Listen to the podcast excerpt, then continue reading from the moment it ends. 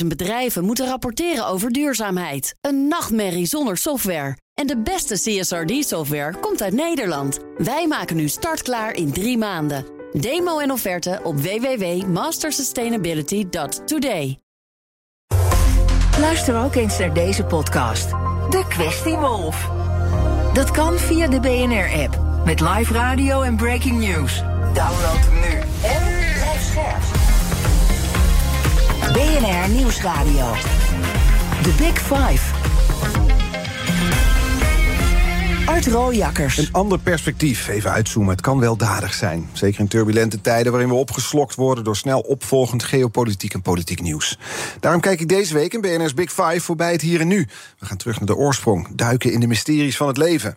Dankzij exact de juiste ingrediënten en de flinke dosis aanpassingsvermogen kon het leven op onze planeet ontstaan. En die evolutie zien we niet alleen hier op aarde. Hoe kon het eerste sterrenstof zich ontwikkelen tot een immens groot heelal met miljarden sterrenstelsels? En hoe kwam uit die eerste cel uiteindelijk intelligent leven voort? We bespreken deze week dus. Vandaag doe ik dat met Menno Schildhuizen, evolutiebioloog en ecoloog verbonden aan het Naturalis Biodiversity Center en de Universiteit Leiden. Welkom. Dankjewel. Um, we gaan het hebben over de evolutietheorie van Charles Darwin. Ja. Een van je voorgangers, zou ik ja, durven noemen. Ja. De grondlegger van de evolutietheorie natuurlijk. Twee dingen wil ik graag eerst wel van je weten. Allereerst, je kijkt als evolutiebioloog vooral naar kleine dieren, slakken, mm -hmm. insecten. Wat maakt ze eigenlijk zo interessant dat je daar je werkzame leven aan wil besteden? Nou, um, ja, je denkt vaak als je het over hebt over evolutie, dat dat automatisch met de mens te maken heeft. Maar ja, het hele leven evolueert. Um, en als evolutiebioloog bestudeer ik in principe niet een specifieke diersoort en ook niet specifiek de mens. Maar het proces van evolutie als geheel. Dat hangt van het organisme af hoe, hoe dat plaatsvindt, dat proces. Mm -hmm. En vaak kies je daar dan een bepaald organisme bij uit dat makkelijk te hanteren is. En insecten zijn natuurlijk makkelijk omdat ze vaak klein zijn. Ze hebben een korte generatietijd, dus je kan ze makkelijk kweken in het laboratorium. Je kunt makkelijk experimenten mee doen.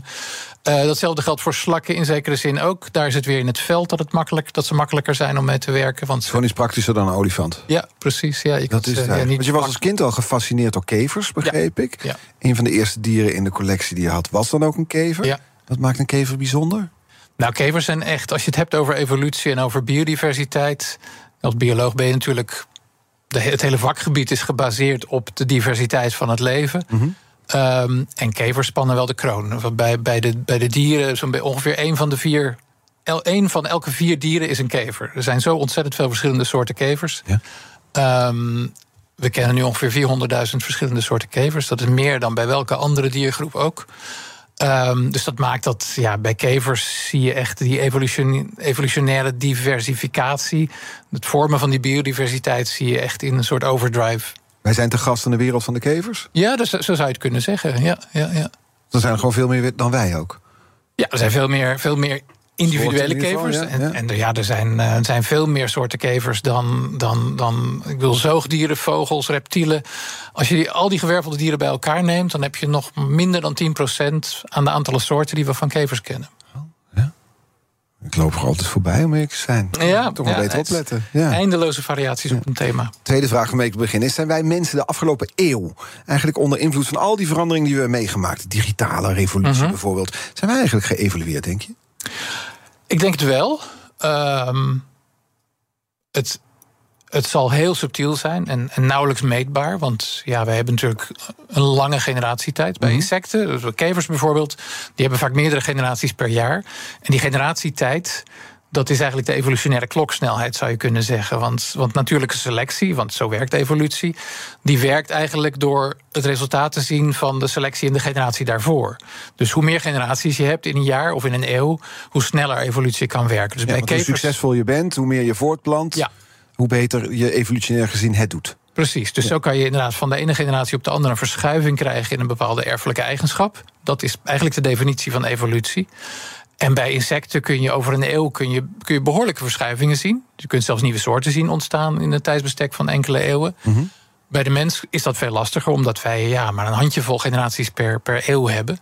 Maar dat wil niet zeggen dat er helemaal niks veranderd is. Het zou best kunnen zijn, en dat weten we trouwens ook uit onderzoek aan, aan, aan genetica en DNA. Dat er verschuivingen plaatsvinden. Op wat, welk terrein dan bijvoorbeeld? Alleen heb je het dan vaak over bijvoorbeeld over ziektes, over het immuunsysteem, over de gevoeligheid voor nicotineverslaving. Allerlei effecten waarvan we weten dat ze ons overleven en onze voortplanting beïnvloeden. Mm Waarvan we ook weten dat het erfelijk bepaald is. Als je dat gaat meten in de populatie, gaat kijken naar het DNA dat daarvoor verantwoordelijk is, dan zie je inderdaad verschuivingen in dat soort eigenschappen. Je denkt van ja, dat is gewoon een medische aanpassing. Het heeft niks met evolutie te maken. Maar eigenlijk is dat wel evolutie. Per definitie, zo'n verandering in een erfelijke eigenschap over de tijd heen is een evolutionaire verandering. Ja, niet dat ze allemaal een kromme nek hebben, omdat het naar beneden turen naar het schermpje van ons of zo. Dat nou duurt dus een paar eeuwen voordat je dat terug gaat zien, als het al gebeurt. Als het echt onze voortplanting of onze overleving uh, beïnvloedt. Maar nou, uh, ja, je kan op, op internet kun je, kun, je, kun je op YouTube kun je van die vreselijke filmpjes zien van mensen die kijkend naar hun scherm in een vreselijk ongeluk terechtkomen. Ja, moet er wel eens om uh, dus ja, dus dat, dat, nou ja, dat is letterlijk iets dat de overleving beïnvloedt. Ja, dat dus, is natuurlijk zo. je moet dan ook wel een, gen, een gen hebben dat bijvoorbeeld je, je extra makkelijk laat, laat afleiden door zoiets. Ja, ja, ja. Um, en als dat zo is, ja, dan kun je daar evolutie in krijgen. Ja. Jij draagt officieel de titel van kenmerkbioloog. Mijn boerenverstand zegt dan, dan kijk je naar de kenmerken... de uiterlijke kenmerken van een, een dier. Waar, waar, let je op? Ja, dat is zo. Uh, nou, ik, ik, werk dus onder andere uh, aan, aan landslakken, dat zei je net ook. Nou, een van de opvallendste kenmerken van landslakken zijn, is het huisje. Ja, je dus hebt ook wat attributen meegenomen. je hebt hier een doosje met, met slakkenhuisjes meegenomen. Allerlei nou, kleuren liggen er, allerlei verschillende types. Precies, en dat, daar gaat het bij die soort slak inderdaad over. Ik, uh, dit is de tuinslak. Um, hele algemene soort, hele bekende soort ook in Nederland. Hele mooie soort. Zoals je ziet, ze zijn inderdaad van, van citroengeel via, via knalroze tot uh, chocoladebruin. Deze zijn al wat tijdje dood, zijn een beetje verbleekt. Maar als ze levend zijn, dan zijn ze nog mooier. Al dan niet met meerdere zwarte banden. Um, en die kleur van die huisjes die is puur genetisch bepaald. Dus je zegt DNA dat de kleur van het huisje bepaalt. Het wordt helemaal niet beïnvloed door de omgeving. Dus uh, zo'n slak wordt geboren, net zoals wij geboren worden met een bepaalde haarkleur, een bepaalde oogkleur. Nou, ja. Wordt die slak geboren met een bepaalde kleur huis. Ja. Um, en we weten dat daar evolutie op, uh, op van invloed is. Dus hoe lang duurt het dan voordat het uiterlijk van zo'n slak eenmaal veranderd is, zeg maar? Nou, dat hebben we bij deze slakken onderzocht, onder andere in de IJsselmeerpolders. Um, omdat we daar weten hoe oud die populatie slakken zijn. Want die kunnen niet ouder zijn dan de, dan de polder is, is drooggelegd. Um, en dan zie je dat de, bijvoorbeeld in, de, nou ja, zeg maar in Flevoland en Oost-Flevoland... zie je dat de, de slakken van dezelfde soort in, in een open terrein... anders van kleur zijn dan de slakken in een stukje bos dat ernaast ligt. Het heeft ermee te maken dat die kleur van de huisjes... bijvoorbeeld lichte huisjes, die beschermen tegen oververhitting. Um, en in een open terrein, in grasland of zo, sta je veel meer blootgesteld aan directe zonnestraling als slak, waar je dus door kan oververhit kan raken of zelfs door kunt uitdrogen, uh, dan in een bos. Mhm. En dat zorgt ervoor dat die kleur evolueert. Uh, omdat slakken weinig bewegen, kan dat ook op een hele kleine schaal gebeuren. Dus dat je een paar honderd meter verder een ander, andere kleur huisje vindt. En we weten nu dus dat dat niet langer uh, kan hebben geduurd dan enkele decennia sinds die polder is aangelegd. Dus zo snel kan die evolutie gaan? Dus zo snel kan die evolutie in de kleur van slakkenhuisjes gaan. Ja. Interessant. Je, je, werk bent naturalis, ik zei het al. Hè? Het bestaat ja. verschillende gedaantes al meer dan 200 jaar. Ja. Gigantische collecties opgebouwd. Mm -hmm. Ik begreep 42 miljoen objecten. Ja. Dan hebben we het dus over dit soort slakkenhuisjes. Ja, bijvoorbeeld. dan is zo'n doosje waar dan 100 slakkenhuisjes in zitten, is één object. Dus ja. eigenlijk gaat het om miljarden. Dit, dit, loopt al sinds 1820, begreep ja. ik. Ja. Uh, Charles Darwin ging in 1831 op pad. Ja. Met de Beagle. Een beetje tijdsgenoten, zeg maar. Dat was niet lang na de oprichting dus van de voorloper van Naturalis. Mm -hmm. Toen nog Rijksmuseum voor de Natuurlijke Historie. Ja, klopt. Ja. Die begon toen met zijn onderzoeksreis op de Beagle, 1831. Was het eigenlijk normaal toen om zo dat soort expedities te ondernemen?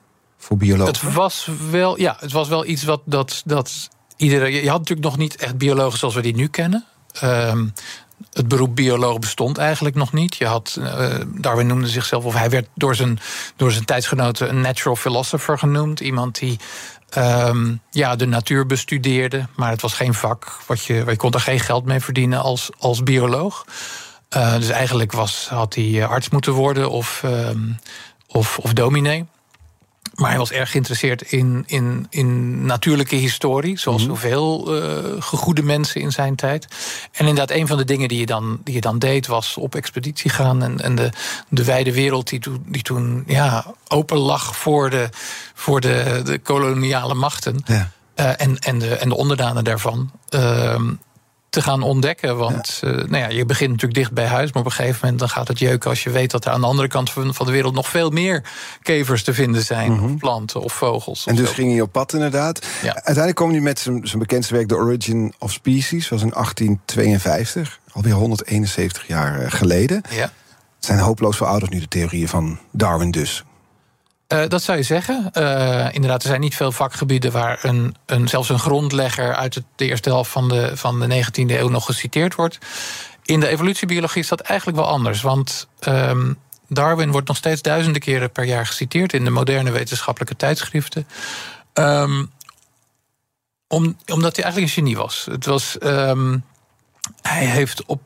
Als je The Origin of Species leest, dat is een goed leesbaar boek kom je daar niet alleen maar het idee van natuurlijke selectie in tegen, wat hij trouwens ook heel goed uitlegt en met heel veel bewijs ondersteunt. Maar hij komt nog allerlei andere eh, zeg maar, implicaties van evolutie tegen. ehm, die we vaak, nu pas beginnen te herontdekken. Dus als je de Origin of Species is inderdaad wel een heel goed manifest voor eigenlijk alles wat interessant is in de evolutiebiologie. Er een paar dingen zat hij inderdaad ernaast. Hij dacht dat evolutie heel langzaam zou gaan, dat je het nooit eh, op die tijdschaal van, van de Flevopolders zou kunnen zien. Dat we weten dat dat nu dus dat hij eigenlijk zijn eigen ontdekking onderschatte. Want het is veel krachtiger dan, dan hij toen dacht. Ehm, hij besefte ook niet goed hoe, hoe genetica werkt. Er was nog geen eh, goed model voor. Eh, hoewel Mendel, die de, de wetten van de erfelijkheid heeft ontdekt, min of meer tegelijkertijd werkte. Maar ja, ze kenden elkaar niet. Die informatie is hem kennelijk ontgaan. Ehm, maar desondanks lukte het hem wel om een, om een sluitende theorie eh, te publiceren over hoe evolutie werkt. En die klopt nog steeds. Art Rooijakkers. Met vandaag de gast Menno Schildhuis, evolutiebioloog, ecoloog... verbonden aan het Naturalis Biodiversity Center, Universiteit van Leiden ook. Ehm, we hebben het over Charles Darwin. Ik wil nog eh, wel eh, heel even wat langer in hem duiken. In, in- want Ja. het is fascinerend, je noemde hem al een genie. Hij was, in die zin was hij zijn tijd voor- vooruit. En hij moest het zonder computermodellen doen. Mhm. En, en toch had hij dus allerlei ja, theorieën... die nu, wat is het, 171 jaar later... nog steeds bewezen verklaard kunnen worden. Ja, ja, ja zo kun je het wel zeggen. Ook, eh, ook deelgebieden van de evolutiebiologie, bijvoorbeeld het, het proces van soortvorming. Het is een beetje raar, want ehm, het boek heet On the Origin of Species, dus over het ontstaan van soorten. En eigenlijk ehm, gaat het maar in een heel klein deel van het boek over het ontstaan van soorten. Het gaat voornamelijk over hoe veranderingen binnen een soort plaatsvinden. Dus hoe, eh, nou ja, zoals ik net zei, hoe, ze- hoe de, bijvoorbeeld die kleur van zo'n slakkenhuisje kan veranderen binnen een soort. Maar niet hoe een soort van één soort kan splitsen in twee of meer soorten. Wat natuurlijk wel de basis is voor de biodiversiteit. Uiteindelijk werkt hij daar wel naartoe. Eh, en in het eind van het boek staat er ook. Maar het is, het is een beetje verscholen, maar staat er een, een theorie over hoe soorten splitsen. Namelijk doordat er een nieuwe, een nieuwe ecologische opportuniteit ontstaat. Een nieuwe niche, een nieuwe, een nieuwe voedselplant bijvoorbeeld, of een nieuwe prooisoort. En dat je intern in een, in een soort daardoor eh gene- genen krij- krijgt die, die op de ene niche gaan specialiseren of op de andere niche. En Dat kan vervolgens de splitsing teweeg brengen. Ehm, lange tijd hebben we gedacht dat soorten ontstaan doordat ze geïsoleerd raken, op een eiland bijvoorbeeld. Ja. Lange tijd is ook gedacht dat Darwins werk aan de Galapagos-vinken daar een voorbeeld van was. Dat is een beetje een misverstand, want die verschillende soorten zitten helemaal niet op verschillende eilanden. Zit voor een deel wel, maar voor een deel leven ze ook op dezelfde eilanden. Is het juist de voedselspecialisatie, doordat de ene gespecialiseerd is op zaden, de andere op insecten, de andere op grote zaden. Dat heeft gezorgd voor de diversiteit. Dat heeft gezorgd voor de diversiteit. En juist niet zozeer het feit dat ze geïsoleerd zijn geraakt op eilanden. En als je Darwin leest, zie je dat inderdaad ook in zijn tekst terug. Nou waren zijn theorieën ook een hele lang controversieel natuurlijk. Zeker vanuit religieuze Ja. hoeken. En la- later ontstond vanuit het Darwinisme ook nog eens zoiets als het sociaal Darwinisme. Dat werd dan in de jaren 30 van de vorige eeuw door de nazi's weer eh, misbruikt, zou ik willen Ja, zeggen. ja. Gebeurt het nog steeds eigenlijk dat die evolutietheorieën worden misbruikt? Ja, ehm, ja, wat je vaak ziet is dat ehm, de, natuur wordt gebruikt als rechtvaardiging voor iets. Dat mensen hier zeggen van, kijk, het gebeurt in de natuur ook. Dus wij mensen mogen dat ook doen. Eh, in de natuur gaat het ook allemaal om de strijd, over de strijd om het bestaan. eh, waar van de sterkste. Rechts van de sterkste, dat soort termen worden gebruikt. Dus dat is helemaal niet verkeerd wanneer wij dat ook doen. Dat is natuurlijk. ehm, wat er, wat er in de natuur gebeurt, en wat er ook in onze eigen geschiedenis is gebeurd, is natuurlijk geen rechtvaardiging voor een, voor een moraliteit. Hm. Ehm, dat zijn twee heel verschillende aspecten van, van ons gedrag. En sterker nog, je kunt, je kunt ook uh, aantonen dat, dat onze moraliteit um, geëvolueerd is. Oh ja? Dat, dat, want ja, want uh, je kunt. Dat, gij zult niet doden is een, is een, is een, een, morele richtlijn die we niet hebben bedacht. Uh, in, in heel veel groepen van, van dieren die samenleven, mhm. zie je dat er een dergelijk stelsel van, van moraliteit ontstaat, van gedragsregels, die bestraft worden wanneer individuen zich er niet aan houden. Dat zie je ook bij andere diersoorten. Dat zie je ook bij andere diersoorten. Je ziet ook dat in, in een chimpanseegroep dat wanneer een bepaald individu zich misdraagt, dat hij gestraft wordt door de rest van de groep. Dus daar heb je ook een moreel besef van wat, wat hoort en wat niet hoort. want dat is het interessant natuurlijk. Wij denken als mensen, uh, zeker ook als je dagelijks nieuws volgt, dat wij bijna losstaan van de evolutie. Dat wij een soort uniek geval zijn. Ja. Uh, dan krijg je altijd die vergelijk met chimpansees. We zijn meer dan 99% komt ons DNA overeen, dacht ja. ik toch? Ja, ja. Um, zijn, we, zijn, we, zijn wij eigenlijk uniek? Staan wij boven de evolutie inmiddels? Hebben we ons zover ontwikkeld? Nee, we staan zeker niet boven de evolutie. Ik denk dat wij sterker nog dat dit moment in de geschiedenis van de mens uh, cruciaal, cruciaal zal blijken te zijn in onze evolutie. Op wat voor manier? Nou, um, op een aantal manieren. Ten eerste omdat we met zoveel zijn op dit moment. Voor, voor evolutie heb je mutaties nodig. Mutaties, gunstige mutaties zijn heel zeldzaam.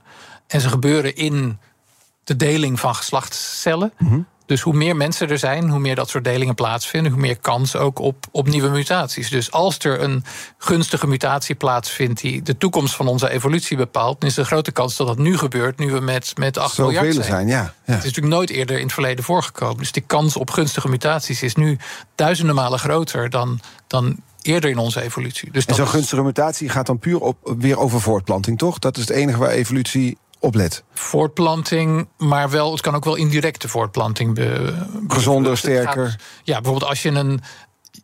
Bijvoorbeeld een, een, een, DNA dat gedrag beïnvloedt dat je eigen voortplanting niet verbetert, maar wel de voortplanting van je kinderen. Doordat mhm. je bijvoorbeeld beter in staat bent om voor je kinderen te zorgen of voor, je na, voor je, de nakomelingen van je kinderen, dus voor je, voor je kleinkinderen. Dat is een gunstige mutatie. Kan dat ook een gunstige mutatie zijn? Ja. Um, en um, dus, dus dat is punt één, dat die, um, dat die mutatiefrequentie verhoogd is nu, omdat we met zoveel zijn. Punt twee is dat we nu in een, in een, op een manier leven die nooit eerder is voorgekomen. Um, dus ja, iedere week heb je, heb je ook mensen gehad, die gasten gehad, die hebben uitgelegd dat ons, ons gedrag en ons brein en ons lichaam is gevormd in een tijd die heel anders is. Ja, toen we nog jager-verzamelaars waren. Jager-verzamelaars waren.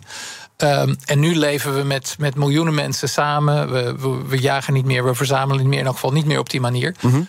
um, en het kan bijna niet anders dan dat, dat dat ook op termijn, als die, als die urbane fase inderdaad nog een tijdje voort blijft duren, dat het ook op de een of andere manier onze evolutie zal beïnvloeden. Hoe dat precies gaat gebeuren, daar valt moeilijk over te speculeren. Of ja, dus makkelijk over, over te speculeren, maar moeilijk aan te tonen. Ja, ja. Um, maar dat het een effect zal hebben, ja, staat voor mij eh, buiten kijf. Ik had gedacht, want jij beschrijft hier twee fenomenen die het interessante tijd maken, evolutionair gezien. Ja. Uh, vaak hoor je ook over deze tijd. Het is een, het is een onheilspellende tijd. Klimaatverandering, veel te veel mensen inderdaad. Dus gaat het wel goed met ons als mensheid? Maar daar, daar nou ja, hoor ik jou niet over. Het is natuurlijk wel zo dat evolutie werkt via, via verschillen in overleving.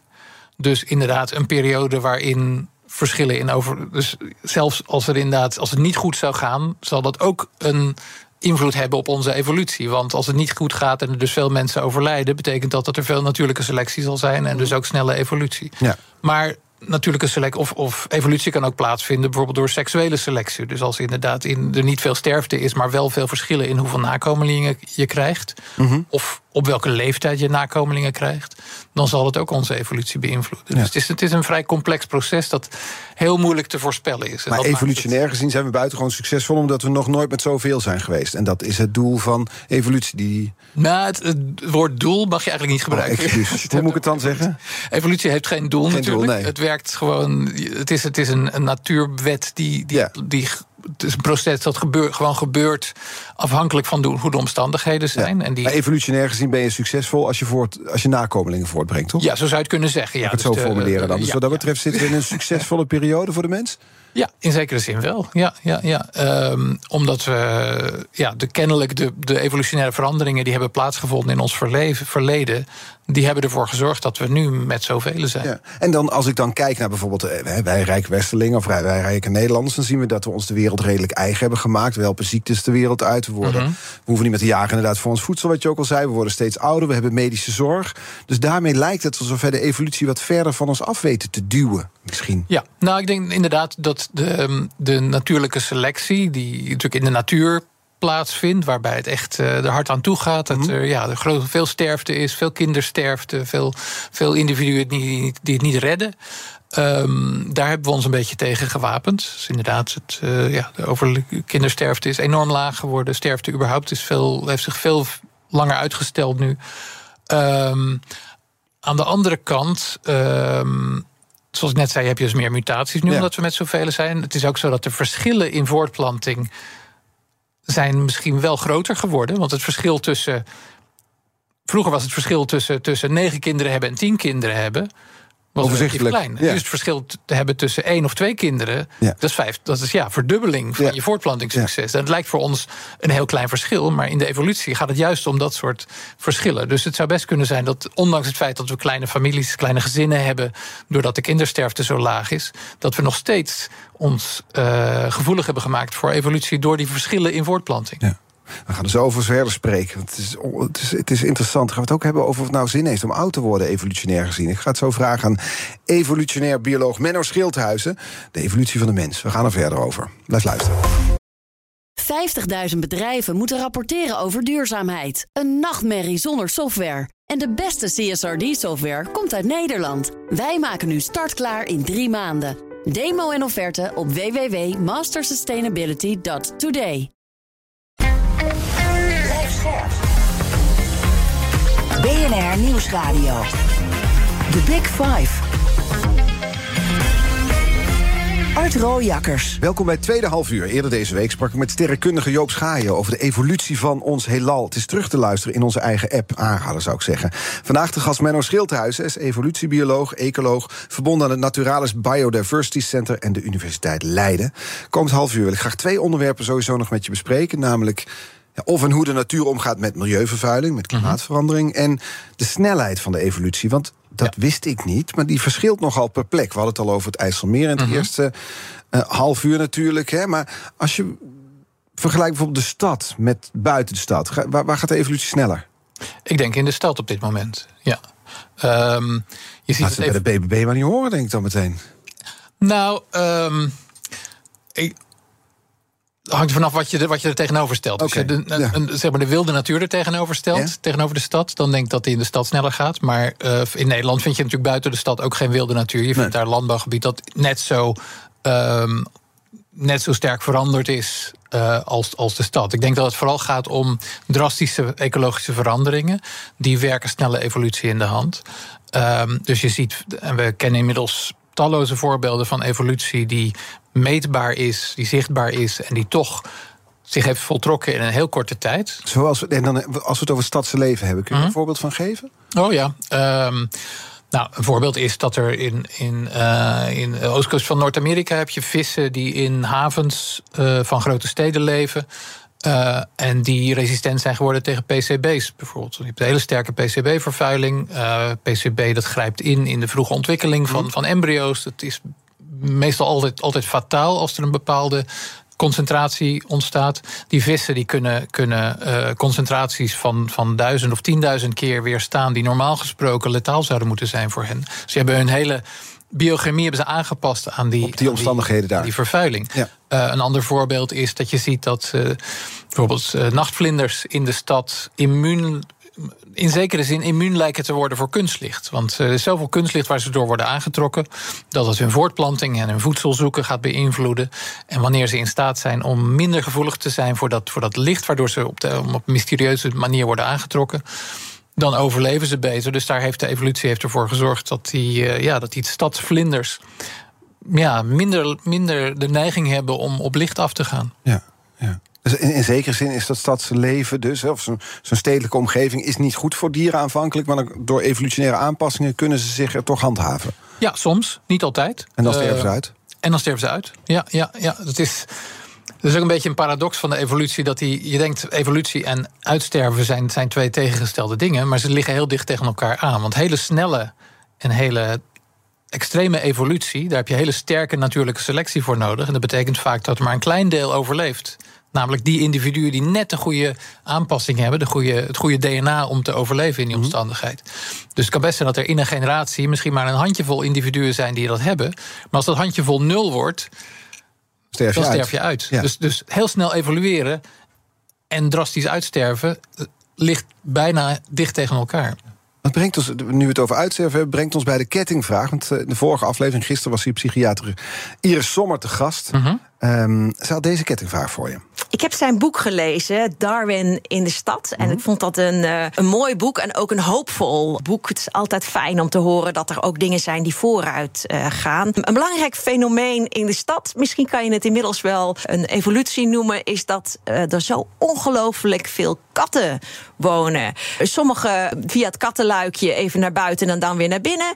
Andere verwilderd. Um, het is eigenlijk een nieuw roofdier wat wij hier geïntroduceerd hebben en wat echt in miljoenen aantallen. Ik geloof dat er bijna van 5 miljoen katten hebben we hier in Nederland. Echt giga.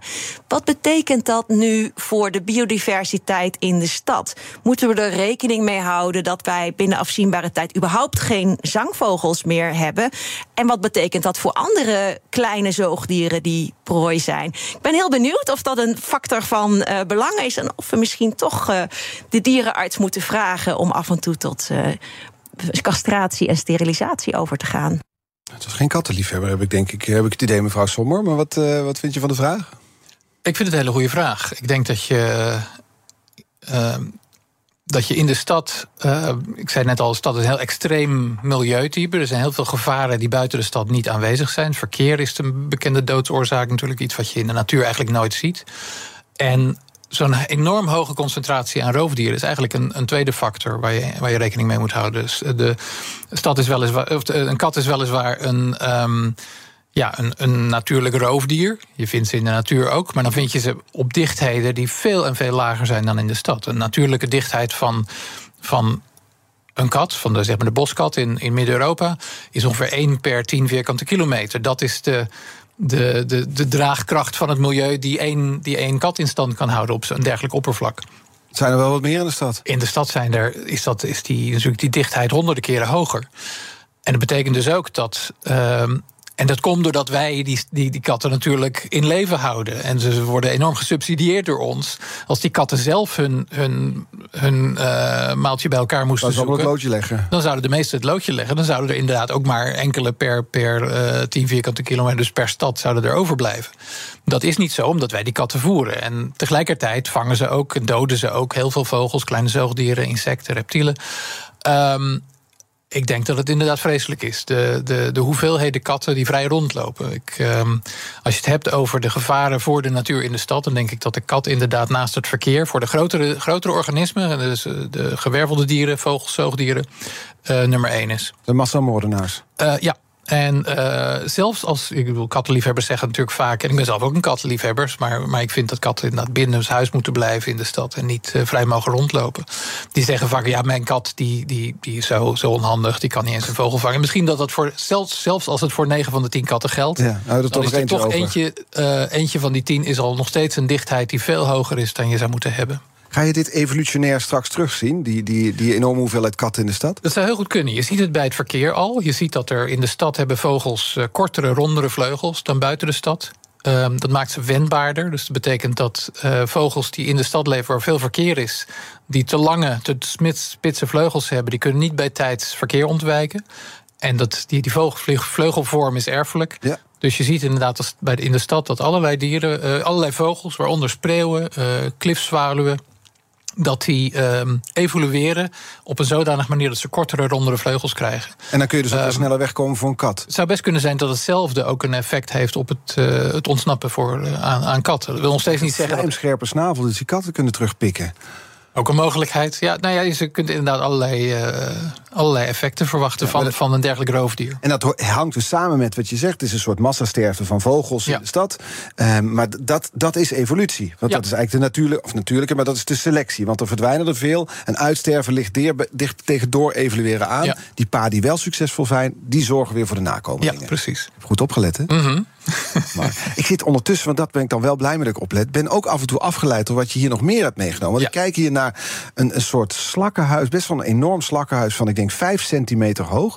Buitengewoon ingenieus, het is bijna een soort... het is echt een schelp lijkt het, een soort mhm. spiraalvorm van vijf centimeter hoog... met allemaal uitsteeksels eraan.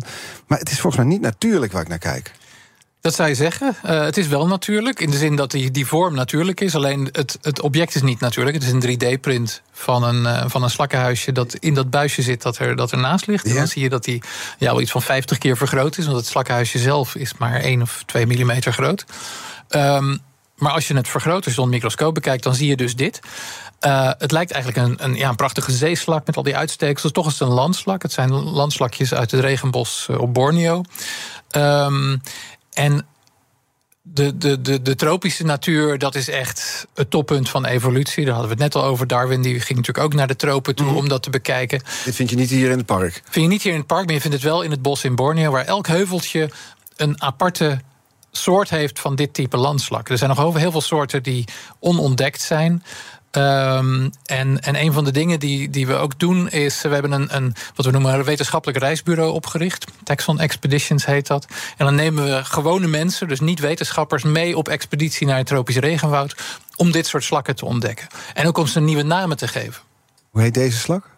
Deze heet uh, Plectostoma consinum. Oké, dat is niet een gewoon mens dat dat verzonnen heeft, denk ik. Nou, dat, ja, nee, dat is een bioloog. Maar we, we, we, um, dus deze is niet ontdekt tijdens een van onze expedities. Maar dan kan je dus mee en dan kun je dus nieuwe slakken ontdekken op een heuvel ergens. Ja, nieuwe slakken, nieuwe kevers. Um, Want zo simpel is het eigenlijk. Je kijkt daar rond, je kijkt naar de grond en het, het krioelt daar van nieuwe soorten. Ja, de evolutie in de, in de tropisch regenwoud gaat zo, uh, het gaat zo snel, maar het gaat vooral ook zo uh, het, doordat er zoveel, zoveel energie beschikbaar is, zoveel, zoveel voedsel beschikbaar is, kunnen dieren zich specialiseren op een hele nauwe niche. Dus op, je hebt daar insecten die alleen maar de puntjes van blaadjes van een bepaalde boomsoort eten. Um, en door die diversiteit die door de evolutie is veroorzaakt, is er nog heel veel onontdekt. Waaronder inderdaad met name insecten en slakken en allerlei ongewervelde dieren. Nou, zei je al, hè, Darwin ging niet voor niks ook op reis. Je begint ook zelf te stralen als je vertelt over Borneo. Je hebt lange tijd ook in Maleisië gewerkt. Hè?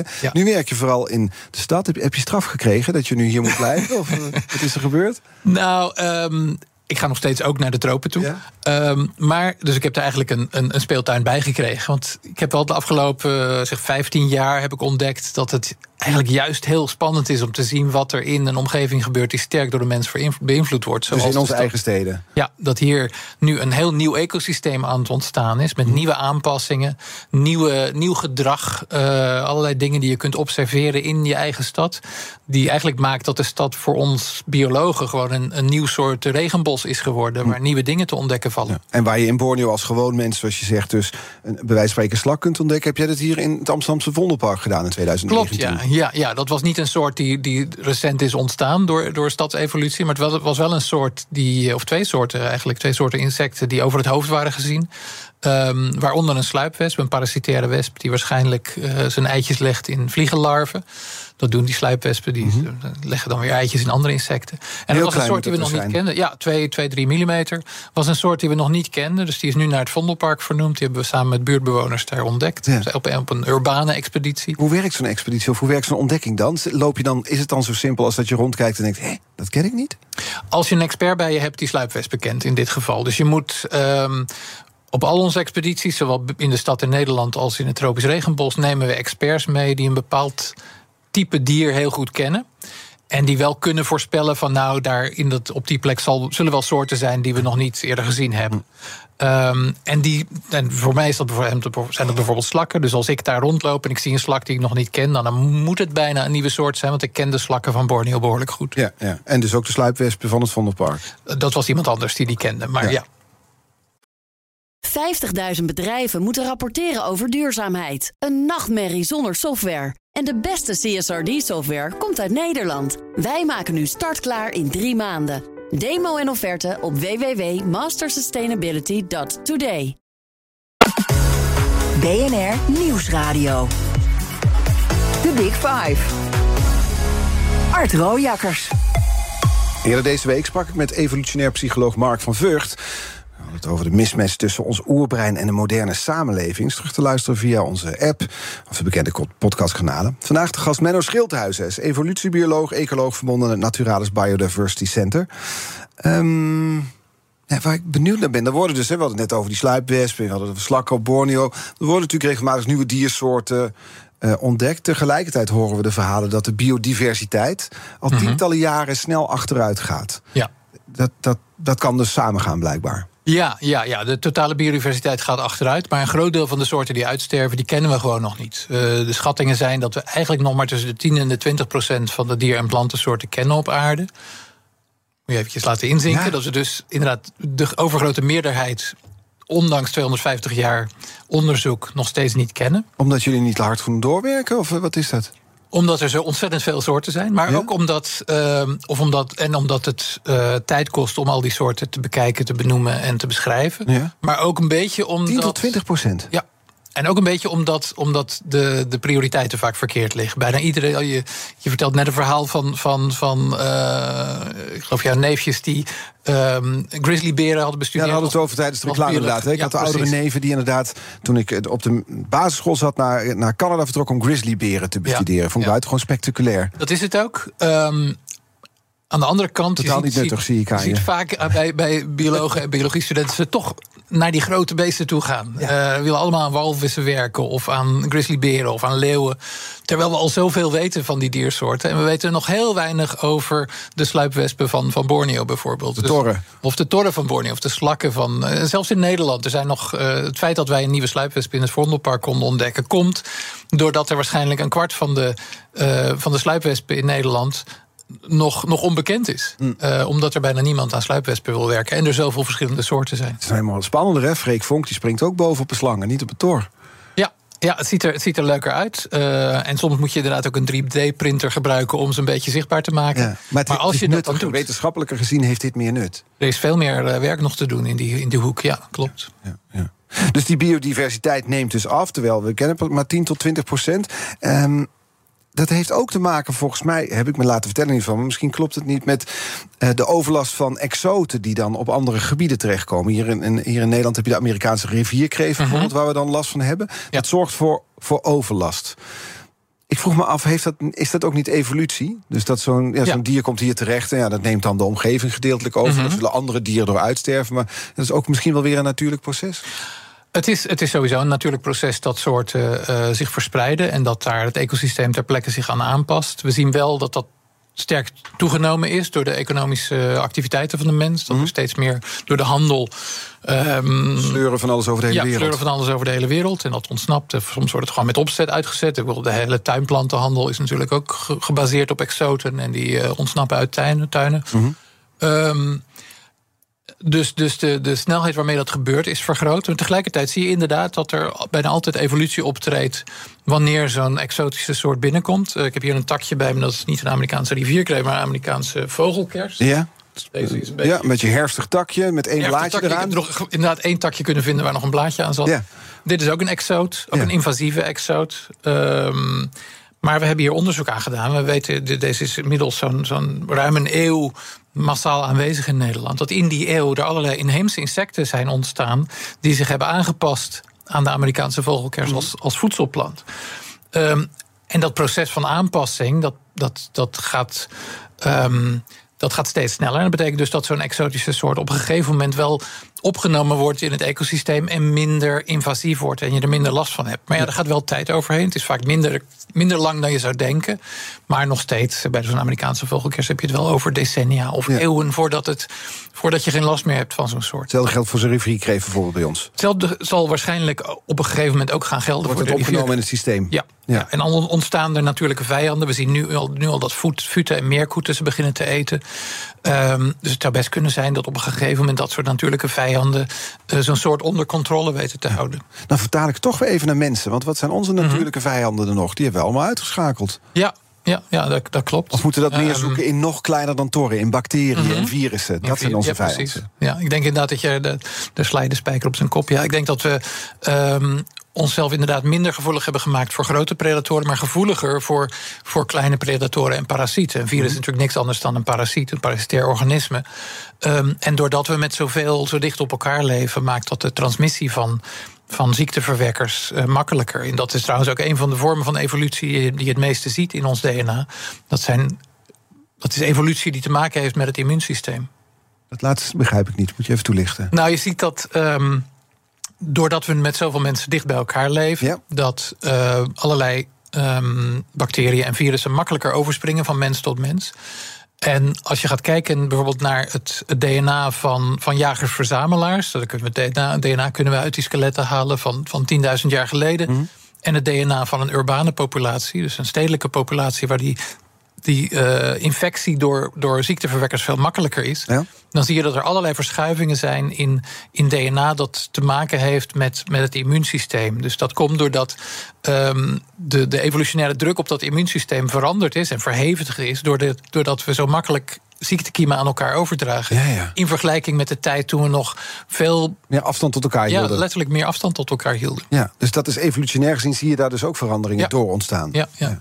Die, die, hoe kijk je dan als evolutiebioloog naar de waarschuwingen van collega-biologen voor nieuwe massa-uitstervingsgolf onder planten en dieren wereldwijd? Denk je dan, ja, dat hoort bij het evolutionaire proces? Of hoe, hoe kijk je daarnaar? Nou ja, het, het, het, het, is natuurlijk wel zo dat ja, de, de, de, de taart aan voedsel op aarde kan maar één keer verdeeld worden. En een groot, steeds groter deel van, van de energie die door de zon wordt afgegeven en door planten wordt vastgelegd en wordt, wordt opgegeven, die gaat steeds meer voor ons ja. uh, gelden zodat er automatisch minder overblijft voor de rest van de natuur. Dus inderdaad, die biodiversiteit. We, we kunnen niet als mens met z'n 10 miljarden zijn zonder dat dat effect heeft op de rest van de biodiversiteit. Tegelijkertijd hebben we wel de mogelijkheid om daarin te sturen. We kunnen natuurlijk zo de, de schade beperkt proberen te houden. Mm -hmm. Ja. Dan, als je toch heel even nog die evolutietheorie. Uh, de, als we die van Darwin erbij hadden, heb je survival of the fittest. Het principe mm -hmm. dat de soort die zich het beste kan aanpassen, want daar gaat het om, aan heersende omstandigheden, die overleeft. Nou, goed gezegd of niet? Nee, niet helemaal. Ja. Want uh, het gaat niet om de soort. Het gaat, okay. De evolutie werkt alleen maar uh, bij individu, op individu-niveau. Ja. Dus het is wel zo dat het individu de, de, de, het dier, de persoon die uh, het beste aangepast is, al dat wil zeggen die de, de, de meeste nakomelingen krijgt, zelf het langste overleeft, ja. dat die zijn of haar genen uh, het best kan doorgeven aan de volgende generatie. En daarmee dus ook de soort verandert. Ja, en geldt dat nog steeds als je kijkt naar onze tijden, klimaatverandering, menselijk ingrijpen? Dat, nou ja, dat, het, dat het, het wat dat betreft misschien het natuurlijk proces onvoorspelbaarder is geworden. Dus dat daarmee ja. de theorie misschien wel overboord kan gaan. Nou, dat niet, want de theorie op zich heeft onvoorspelbaarheid in zich. Mm -hmm. Omdat je, je. Evolutie kijkt altijd, kan niet vooruit kijken, kan alleen maar achteruit kijken. Je, kan, je ziet nu wat het effect van natuurlijke selectie in de vorige generatie is geweest. Je kunt, niet, je, kunt je niet voorbereiden op de volgende generatie en op, de, op, de, op het milieu van de toekomst. Um, en dat geldt niet voor ons, niet alleen voor ons, dat geldt voor de hele natuur. Dus allerlei soorten zijn versneld aan het evolueren als gevolg van het feit dat de, het milieu verandert. Dat betekent eigenlijk dat, dat de biodiversiteit, het ecosysteem, dat al onvoorspelbaar was, doordat, doordat het milieu verandert en mm. dat soorten gaan, gaan verschuiven en, en gaan veranderen van, van plek. Uh, dat proces wordt alleen maar onvoorspelbaarder... Ja. doordat we die evolutie er nog bovenop krijgen. Ja. Het zijn onvoorspelbare en dus interessante tijden. Zeker ook voor een evolutionair bioloog. Interessant, zeker. Ja, we gaan naar de kettingvraag toe. Um, een korte bondige vraag voor de volgende gast. Mijn collega Diana Matroos trapt maandag af... een week over het oorlogsrecht. Ja. Als advocaat en strafrechtdeskundige Geert-Jan Knoops... haar eerste gast. Mm -hmm. uh, je mag hem een vraag stellen. Ja, nou, het oorlogsrecht suggereert dat het altijd duidelijk is wanneer er sprake is van oorlog. En ik vraag me af wie bepaalt dat er oorlog is. Moet er een oorlogsverklaring worden afgegeven voordat het oorlogsrecht van toepassing is? En wat gebeurt er wanneer landen zeggen van nee, we zijn helemaal niet in oorlog, het is een, een speciale, speciale operatie. Ja. Of daar een of ander, ander eufemisme voor, voor, uh, voor bedenken. En is dat misschien de reden om dat ze die term gebruiken om uh, het oorlogsrecht te kunnen omzeilen? Een interessante vraag. Ik ga maandag luisteren naar Diana Matroos in gesprek dus met Geert-Jan Knoops over het oorlogsrecht. En dan komt deze vraag van Menno Schildhuizen voorbij. Hij was mijn gast vandaag. Hij is evolutionair bioloog en ecoloog verbonden aan Naturalis en de Universiteit Leiden. Dank voor de komst. Ja, bedankt. Ja. Um, onze afleveringen zijn terug te luisteren. Je kunt je abonneren op uh, onze podcast via onze eigen app of in je favoriete podcastkanaal. Hoef je geen aflevering te missen. Kun je ze ook nog eens een keer terugluisteren wat er deze week allemaal voorbij kwam over de evolutie. Nu op deze zender BNR Zaken doen. Thomas van Zel. Fijn weekend alvast. 50.000 bedrijven moeten rapporteren over duurzaamheid. Een nachtmerrie zonder software. En de beste CSRD-software komt uit Nederland. Wij maken nu startklaar in drie maanden. Demo en offerte op www.mastersustainability.today.